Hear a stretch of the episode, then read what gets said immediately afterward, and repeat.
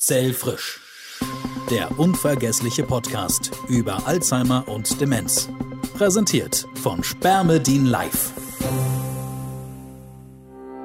Sie ist Moderatorin, Wissenschaftsjournalistin, Biologin und Buchautorin Nina Ruge. In ihrem aktuellen Buch Altern wird heilbar, Jung bleiben mit der Kraft der drei Zellkompetenzen beleuchtet sie gemeinsam mit dem Zellforscher Dr. Dominik Duscher Alterungsprozesse im Körper, altersbedingte Erkrankungen und wie wir solche Prozesse aufhalten können. In diesem Podcast möchte sie herausfinden, wie wir Demenz oder Alzheimer vorbeugen können, welche neuen wissenschaftlichen Erkenntnisse es gibt und wie Betroffene und Angehörige mit der Diagnose umgehen. Hier ist Nina Ruge. Ein neuer Podcast, ein unvergesslicher Podcast, so hoffen wir. Willkommen zu Zellfrisch, der unvergessliche Podcast über Alzheimer und Demenz. Sechs Folgen warten auf Sie. Ich spreche mit Experten darüber, wie man wertschätzenden Umgang mit Demenzpatienten lernen kann. Wir ergründen, welche Möglichkeiten es gibt, Alzheimer-Demenz vorzubeugen und schauen besonders auf das Fasten, die Ernährung und auf das fantastische Selbstreinigungssystem unserer Zellen, die Autophagie. Wir beleuchten einen Hoffnungsträger, der ein Naturstoff ist, nämlich Spermidin, und wir informieren über den aktuellen Forschungsstand, wie entsteht eine Demenz und was kann man heute dagegen tun. Und genau zu diesem Thema habe ich einen Top-Experten zu Gast. Professor Alexander Kurz ist Psychiater und Psychotherapeut am Klinikum Rechts der ISA an der Technischen Universität München. Dort hat er 1985 die Memory Klinik aufgebaut und in der Folge über mehr als 25 Jahre geleitet. Er war an der Gründung der Alzheimer Gesellschaft München beteiligt, die dann zur Keimzelle der Deutschen Alzheimer Gesellschaft wurde, wo er seit 1997 im Vorstand mitarbeitet. Willkommen, Professor Alexander Kurz. Toll, dass Sie dabei sind. Dankeschön, dass ich dabei sein darf. Sie kümmern sich ja seit über 30 Jahren um Ihre Demenzpatienten. Das heißt, Sie kennen sämtliche Facetten dieser Erkrankung wie kaum ein anderer. Darf ich als Einstieg fragen, mit welcher Haltung, mit welchen Gefühlen Sie mit diesen Menschen umgehen? Eine Demenz nimmt einem Menschen nach und nach immer mehr Fähigkeiten Eigenschaften, Ziele und Wünsche weg, die waren aber sein Leben.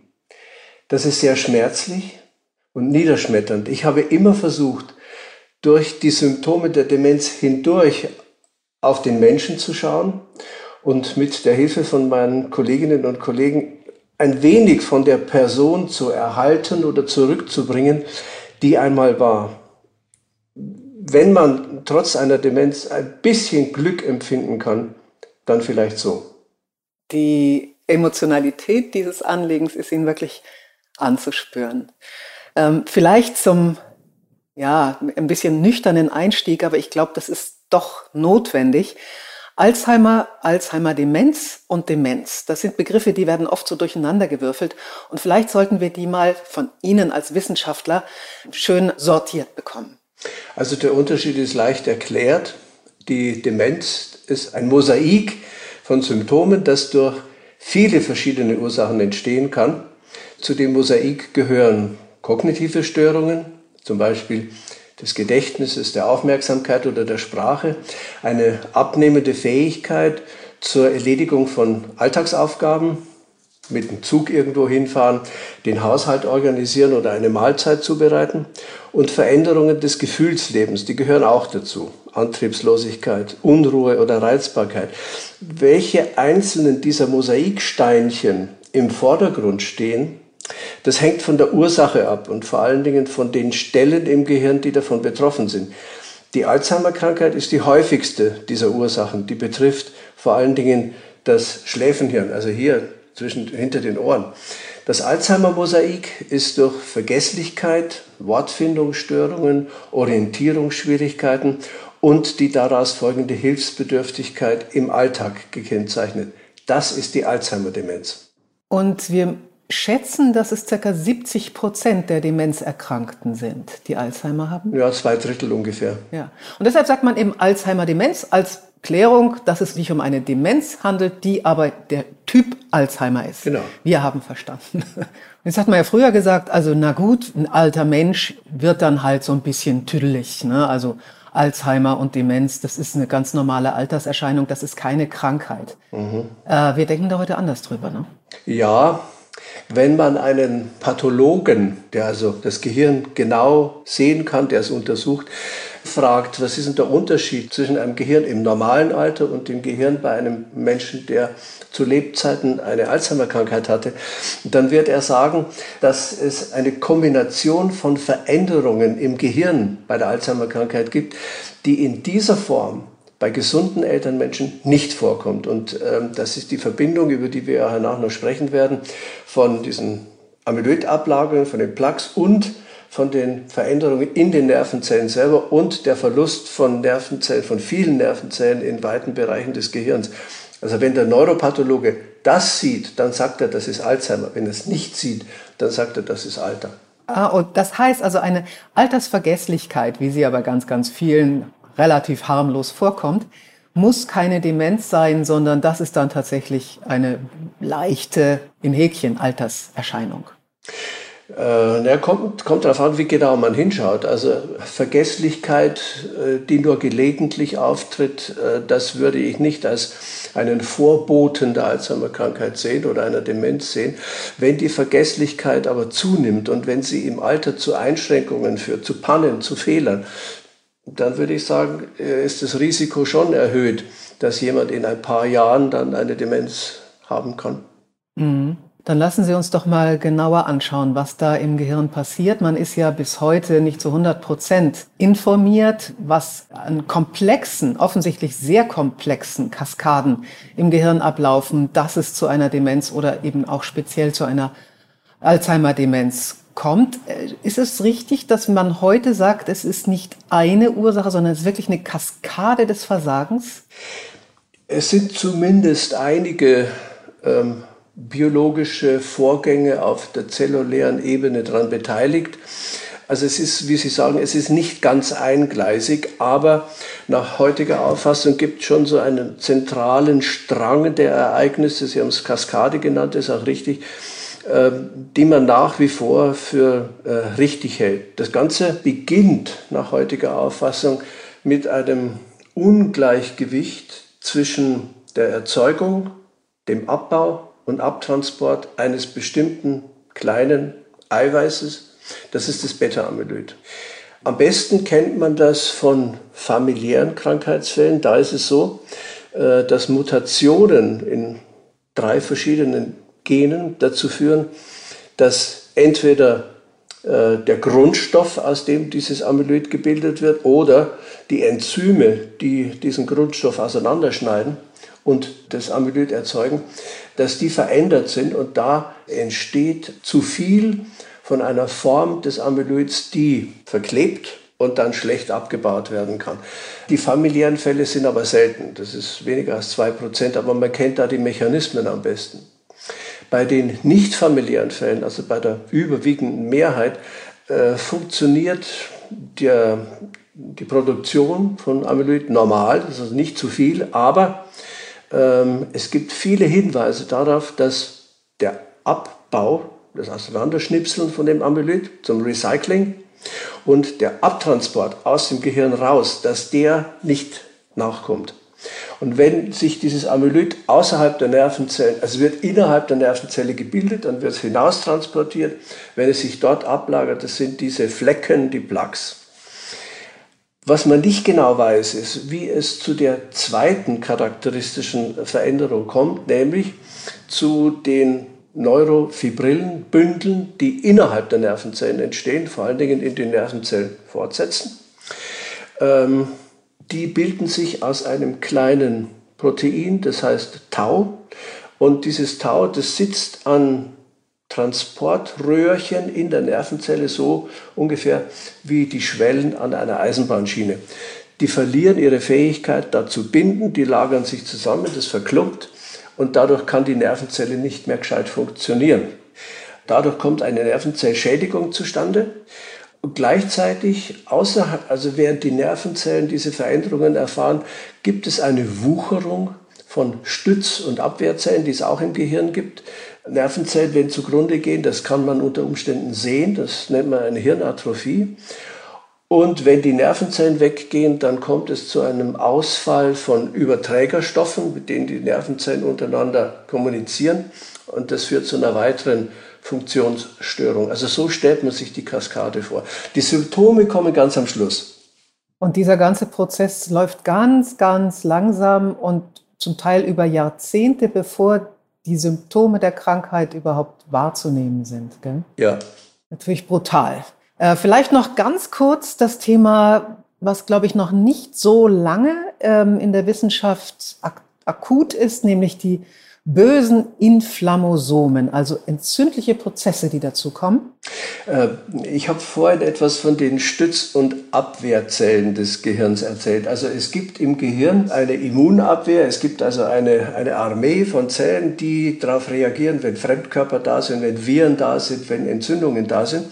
Und diese Stütz- und Abwehrzellen, die werden angeregt, wenn in der Nachbarschaft Nervenzellen zugrunde gehen, wenn sich das Beta-Amyloid ablagert, äh, dann fangen die an, ähm, aktiv zu werden. Und das ist die Entzündungsreaktion. Diese Entzündungsreaktion ist eigentlich was Normales, hat eine Schutzfunktion, aber bei der Alzheimer-Krankheit ähm, passiert zu viel davon, ist also überschießend. Und auf diese Art und Weise führt diese Immunreaktion zu einer zusätzlichen Schädigung der Nervenzellen.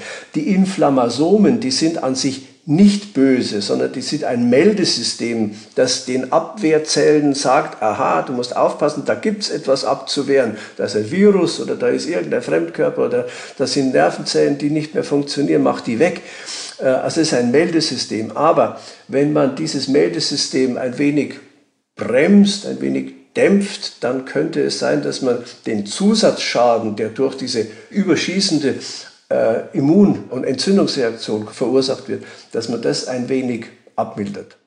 Und um das Ganze noch so ein bisschen komplexer zu machen, es ist ja wohl so, wenn eben dann der Pathologe ein Gehirn eines Verstorbenen sich anschaut, dann ist es manchmal so, dass ein Patient mit einem stark verplackten Gehirn, also ganz, ganz viel Plaque, gar nicht so viel Demenz entwickelt hatte, Alzheimer, und einer, der relativ wenig Plaques hatte, aber eine starke Demenz. Das gibt's auch, gell?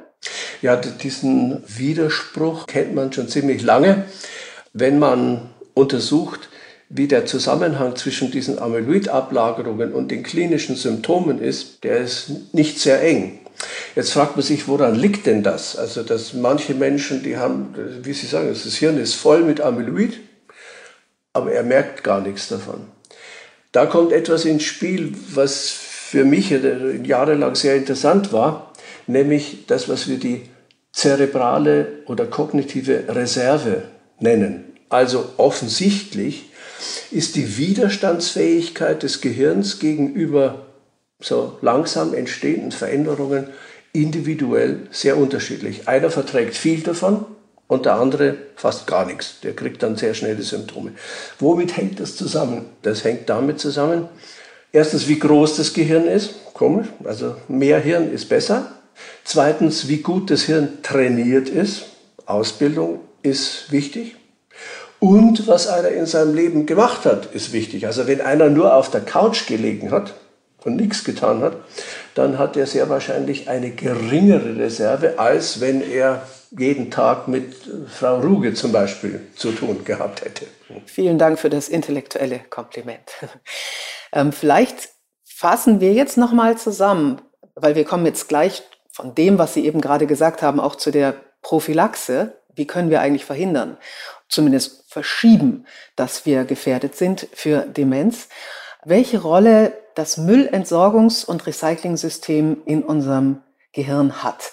Ich fasse jetzt mal für mich zusammen. Die Beta-Amyloide, die werden ja von Kindesbeinen an, das sind so kleine Proteinstückchen, die werden auf der Oberfläche der Nervenzellen innen und außen regelmäßig mit so kleinen Enzymscherchen abgeschnitten. Und die werden im Normalfall wegtransportiert. Es könnte also sein, das wäre jetzt also meine erste Frage, dass die Müllentsorgung bei Demenzpatienten besonders schlecht funktioniert und sie deswegen, weil sie nicht so gut abtransportiert werden, verklumpen können. Die neigen grundsätzlich zur Verklumpung, aber nur dann, wenn sie eben nicht weggespült äh, oder eben recycelt werden. Ist das schon mal so ganz populär wissenschaftlich gedacht ein Ansatz für die Ursache von Plaques? Da ist eine Teilursache, ist es bestimmt. Diese, diese Müllabfuhr gibt es tatsächlich. Und die Müllabfuhr, die funktioniert bei Menschen mit einer Alzheimer-Krankheit nicht besonders effizient, könnte man sagen. Also das ist in vielen Untersuchungen nachgewiesen worden. Wie, wie funktionierte diese Müllabfuhr? Also eine Nervenzelle, da sind ein Haufen Proteine, Proteinbestandteile, Zellorganellen, alles Mögliche. Die leben nicht ewig, sondern die haben eine begrenzte Lebensdauer. Dann werden sie zerschnippelt und dann kommt äh, der Abfall, der Zellschrott, könnte man sagen, der kommt raus. Und zwar wird er nicht über ein Lymphsystem abtransportiert, weil das gibt es im Gehirn gar nicht, sondern das ist ganz raffiniert. Das wird an, an der Außenseite der kleinen Blutgefäße entlang transportiert zu den Halslymphknoten hinunter und dann kommt es in, in das venöse System.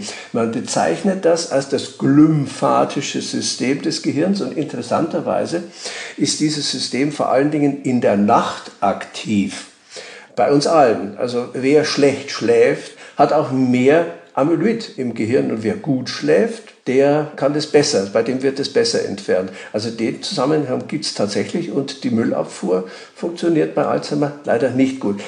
Was kann man dagegen tun? Das ist eine große Frage. Wie kann man die Müllabfuhr besser machen?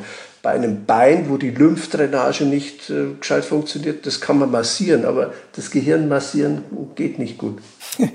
Das ist ein System, das ist das. Interessanterweise schrumpfen ja auch die Nervenzellen im Gehirn, wenn man schläft, sodass noch viel mehr Raum für die Glymphe da ist und das Abtransportieren dieses Schrotts.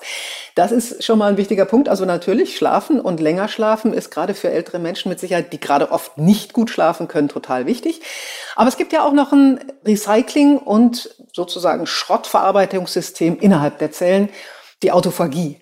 Und äh, die kümmert sich dann wahrscheinlich um die Taufi-Brillen. Mit der Autophagie stimmt wahrscheinlich dann auch was nicht, wenn man zu Demenz neigt. Mm, ja, äh, also um in dem Bild mit der Müllabfuhr zu bleiben, äh, die Autophagie ist eine andere Abteilung als die Müllabfuhr. Das ist sowas wie der Wertstoffhof in den Zellen. Also, ich habe vorhin gesagt, die Zelle gibt viele kleine Bestandteile, Tau, Amyloid und so wird alles irgendwann zerschnipselt, klein gemacht, äh, gehäckselt von mir aus. Und wenn der Wertstoffhof seine Arbeit getan hat, dann kommt die Müllabfuhr und, und bringt es weg. Aber vorher muss das Zeug muss ja äh, klein gemacht, auseinandergeschnipselt werden. Und auch da funktioniert bei Menschen mit einer Alzheimer-Krankheit funktioniert es nicht gescheit. Und das betrifft sowohl das Amyloid als auch das Tau, als auch viele andere Zellbestandteile, die nicht ordentlich klein gemacht werden, so dass sie abtransportiert werden können. Also ist der nicht ganz funktionsfähige Wertstoffhof auch daran beteiligt, dass sich außerhalb der Nervenzellen das Amyloid ablagert. Ja, dann kommen wir doch jetzt gleich und sofort zum Thema Prävention. Auch Menschen ohne Symptome. Sie und ich, ja, jeder, ähm, will natürlich vermeiden, dass er in diese furchtbare Situation einer Demenz reinläuft. Es gibt Lebensstilfaktoren, die sind klar erkannt, die eine Entstehung von Demenz begünstigen und es gibt Lebensstilfaktoren, die klar erkannt dabei helfen, sie zu vermeiden. Das wäre ganz, ganz wichtig, dass Sie uns die jetzt beschreiben und uns Mut machen. Also begünstigt wird die Entstehung der Alzheimer-Demenz durch geringe kognitive Aktivität, wenn man sein Hirn nicht benutzt, durch körperliche Untätigkeit, wenn man also immer am Sofa liegt, habe ich vorhin schon äh, mal davon gesprochen, übermäßiger Alkoholkonsum, ungesunde Ernährung, Rauchen, Übergewicht hm, und Mangel an sozialen Kontakten. Also um der Alzheimer-Demenz möglichst zu entgehen oder sich hinauszuschieben, empfehlen sich Alkohol in Maßen genossen, kleiner Trost, gar kein Alkohol ist auch schlecht. Verzicht auf Rauchen und Halten eines normalen Gewichtes. Das sind die wichtigsten Lebensstilfaktoren. Die man möglichst konsequent äh, in sein Leben wirklich als Lebensstil dauerhaft integriert. In Sachen Medikamente, da ist ja die Pharmaindustrie, weil das ja ein gigantischer Markt ist und noch größer werden wird, da wurden ja Milliarden investiert und bisher, Sie haben es vorhin auch schon mal kurz äh, skizziert, ähm, keine zu großen Erfolge gezeitigt. Setzt man jetzt wieder stärker von ärztlicher Seite sowieso auf Prävention oder gibt es medikamentöse Hoffnungsträger? Was sind jetzt für Sie die wichtigsten Elemente, die Sie Patienten und den Angehörigen empfehlen? Also nach meinem Eindruck ist nach der Ära, sage ich, der Cholinesterasehämmer und nach der Ära von Memantin ein gewisser Stillstand eingetreten. Neue Medikamente, die man verschreiben kann, gibt es nicht, die werden erprobt. Und die besten Kandidaten, die aussichtsreichsten Kandidaten sind im Moment tatsächlich die Antikörper gegen Beta-Amyloid und Tau. Was empfehlen Sie also den Patienten und ihren Angehörigen tatsächlich Lebensstiländerung in erster Linie und damit entweder Prävention oder eben Verlangsamung der Entwicklung dieser Krankheit? Die Medikamente, die es heute gibt, ich habe schon erwähnt, das sind die Cholinesterasehämmer und das die soll man auf jeden Fall geben. Die äh, verlangsamen die, das Fortschreiten der Symptome um ein halbes Jahr vielleicht, wenn es gut geht, um ein Jahr, aber immerhin.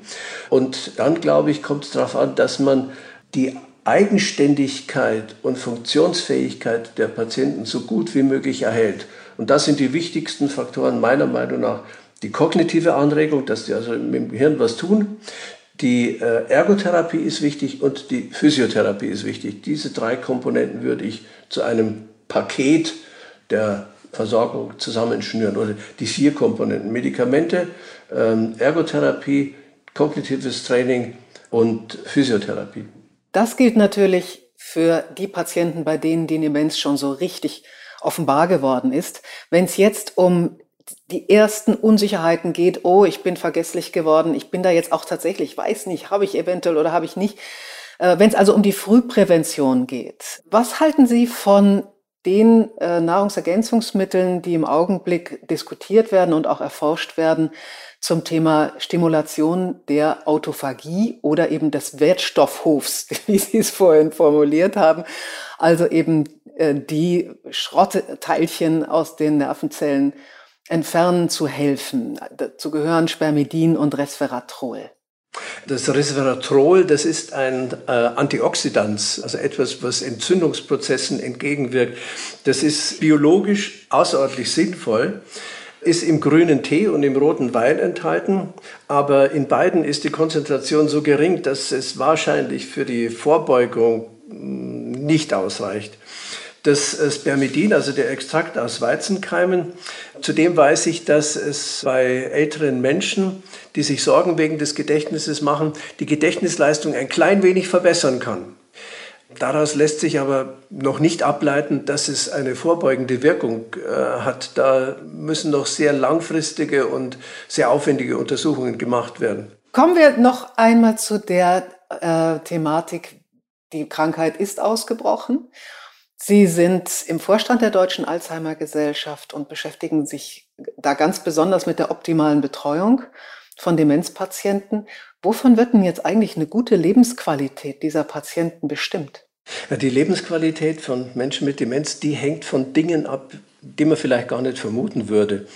Äh, nicht vom Gedächtnis, äh, nicht von der sprachlichen Leistung, sondern von der Beziehung, in der jemand lebt, zu anderen Menschen, von der Aktivität, die er machen kann, von der Teilhabe am Leben, vom körperlichen Wohlbefinden und davon, ob er sich heimisch fühlt in seiner Umgebung. Ähm, das sind alles Faktoren, äh, die man beeinflussen kann. Und das, das finde ich so wichtig. Lebensqualität von Menschen mit Demenz lässt sich beeinflussen, lässt sich verbessern und das müssen wir tun. Und da sind Sie ja in Wissenschaft und Forschung sehr aktiv, haben ein Programm entwickelt, das heißt Indeed und richtet sich an genau diese Menschen, also an die betreuenden Personen von Demenzkranken. Vielleicht beschreiben Sie uns, ich könnte mir vorstellen, dass das gar nicht so weit bekannt ist bisher, äh, was da die Schwerpunkte sind. Ja, ja, gerne. Ich habe vorhin schon erwähnt, dass die Lebensqualität von Menschen mit Demenz bestimmt wird durch Beziehung, Aktivität, Teilhabe, körperliches Wohlbefinden und heimisch sein. Dafür, meine ich, kann der Arzt wichtige Voraussetzungen schaffen, aber das kriegt er allein nicht hin. Da müssen viele Berufsgruppen zusammenhelfen. Also Ärzte, Kranken- und Altenpflegekräfte, Sozialpädagogen, Stimmen, Sprachtherapeuten, Ergotherapeuten, Physiotherapeuten. Aber In der Ausbildung von diesen Berufsgruppen, da spielt bisher die Demenz nur eine ziemlich geringe Rolle. Die wissen zu wenig über Demenz und wie man damit umgehen soll. Jede Berufsgruppe weiß was anders. Und aus diesem Grund haben wir im Rahmen von dem Projekt, was Sie gerade erwähnt haben, Indeed, die Abkürzung steht für Innovation for Dementia in the Danube Region, äh, mit Unterstützung der EU ein berufsübergreifendes und berufsverbindendes Online-Fortbildungsprogramm entwickelt. Das sorgt für ein gemeinsames und am Menschen ausgerichtetes Konzept der Demenzversorgung. Das kurbelt die Kooperation zwischen den Berufsgruppen an und fördert die Schaffung von innovativen Dienstleistungen und Versorgungsstrukturen. Äh, ich habe den Eindruck, dass es uns gelungen ist, das E-Learning-Programm abwechslungsreich, attraktiv und leicht genießbar zu gestalten. Erscheint mir unendlich wertvoll. Jetzt wollen wir natürlich alle, die wir glücklicherweise nicht an Demenz erkrankt sind, Klammer auf, noch nicht, Klammer zu, sollen wir natürlich unbedingt wissen, was wir aus Ihrem Munde als wichtigste Punkte, wir haben es ja alles schon angesprochen, zur Vorbeugung mit nach Hause nehmen. Da hat die Weltgesundheitsorganisation ja Leitlinien im letzten Jahr herausgegeben. Das sind zwölf Punkte. Ich hätte gerne von Ihnen die wichtigsten. Ja, die Empfehlungen der Weltgesundheitsorganisation zur Vorbeugung gegen Demenz, die beziehen sich sowohl auf medizinische Risikofaktoren als auch auf Risikofaktoren, die mit dem Lebensstil etwas zu tun haben. Unabhängig davon, wie die WHO das selber sieht, möchte ich empfehlen, dass man die medizinischen Risikofaktoren auf jeden Fall angehen soll. Also Bluthochdruck, Diabetes, Fettstoffwechselstörungen, Depression und Schwerhörigkeit. Dafür muss man ja selber fast nichts tun, außer zum Arzt zu gehen. Was den Lebensstil anbetrifft, halte ich persönlich körperliche Aktivität, geistige Regsamkeit, Gewichtsreduktion, Nichtrauchen und Mäßigung in Bezug auf Alkohol für am wichtigsten. Moment, Schwerhörigkeit kann ähm, mit dem Ausbruch oder zumindest der Entwicklung von Demenz einen Zusammenhang geben? Ja, Schwerhörigkeit ist sogar ein wichtiger Risikofaktor. Das betrifft nicht Menschen, die von Kindheit an taub sind, sondern diejenigen, bei denen sich die Hörschwierigkeiten in der Lebensmitte einstellen. Warum Schwerhörigkeit mit Demenz zusammenhängt, das weiß man nicht genau. Es könnte sein, dass die Hörminderung sozialen Kontakten im Weg steht oder dass sie den Radius der Aktivitäten eines Menschen einschränkt. Gut, da muss ich jetzt natürlich fragen, Herr Professor Kurz, was befolgen Sie davon persönlich ehrlich bitte und konsequent? Ja, äh, also ich habe seit einigen Jahren erhöhten Blutdruck, den hat mein Internist aber perfekt im Griff. Und meine Blutfettwerte, die waren grenzwertig. Deswegen bin ich Vegetarier geworden, auch aus ethischen Gründen. Ich treibe viel mehr Sport als früher. Wenn Sie es gerne wissen möchten, im Sommer tue ich Radeln und Schwimmen, im Winter Nordic Walking und, Land Nordic Walking und Langlaufen. Und ich halte mein Gewicht. Geistig hätten mich die Arbeit an der Uni und mein Ehrenamt bei der Deutschen Alzheimer Gesellschaft auf Trab. Außerdem habe ich schon vor dem Beethoven-Jahr äh, wieder mit dem Klavierspielen angefangen. Ich rauche nicht und abends trinke ich gern ein Gläschen Wein. Herr Professor Kurz, das war jetzt wirklich außergewöhnlich, zum einen tiefgründig und zum zweiten wirklich informativ und letztlich auch motivierend. Informationen zur Entstehung, zur Therapie und zur Vorbeugung von Alzheimer-Demenz. Danke, Herr Professor Kurz. Äh, ich danke Ihnen, sehr gern. Und für Sie, werte Hörerinnen und Hörer, jetzt noch ganz kurz ein äh, kleiner Ausblick auf die nächsten Folgen. Also diese Informationen, die uns Herr Professor Kurz geliefert hat, das ist natürlich Grundlage, die wir unbedingt brauchen für die nächsten fünf Podcasts dieser Zellfrisch-Reihe. Und da werden uns weitere Experten erläutern, was man heute über Möglichkeiten weiß, die Autophagie, also das Selbstreinigungssystem oder den Wertstoffhof, wie Herr Professor Kurz sagte, der Zellen zu stimulieren. Und hier besonders die Bedeutung des Fastens, der Ernährung und den Forschungsstand zum Hoffnungsträger Spermidin skizzieren. Doch das nächste Mal wird zunächst eine wunderbare Kollegin davon berichten, wie sie einen herzlichen und sogar heiteren Umgang mit ihrem demenzkranken Vater gefunden hat. Darüber hat sie ein vielbeachtetes Buch geschrieben, Bettina Tietjen. Also bis dann, seien Sie dabei bei Zellfrisch. Zellfrisch der unvergessliche Podcast über Alzheimer und Demenz. Präsentiert von Spermedin Live. Der Spezialextrakt mit hohem Spermidingehalt. Das Original gibt es jetzt, rezeptfrei in der Apotheke.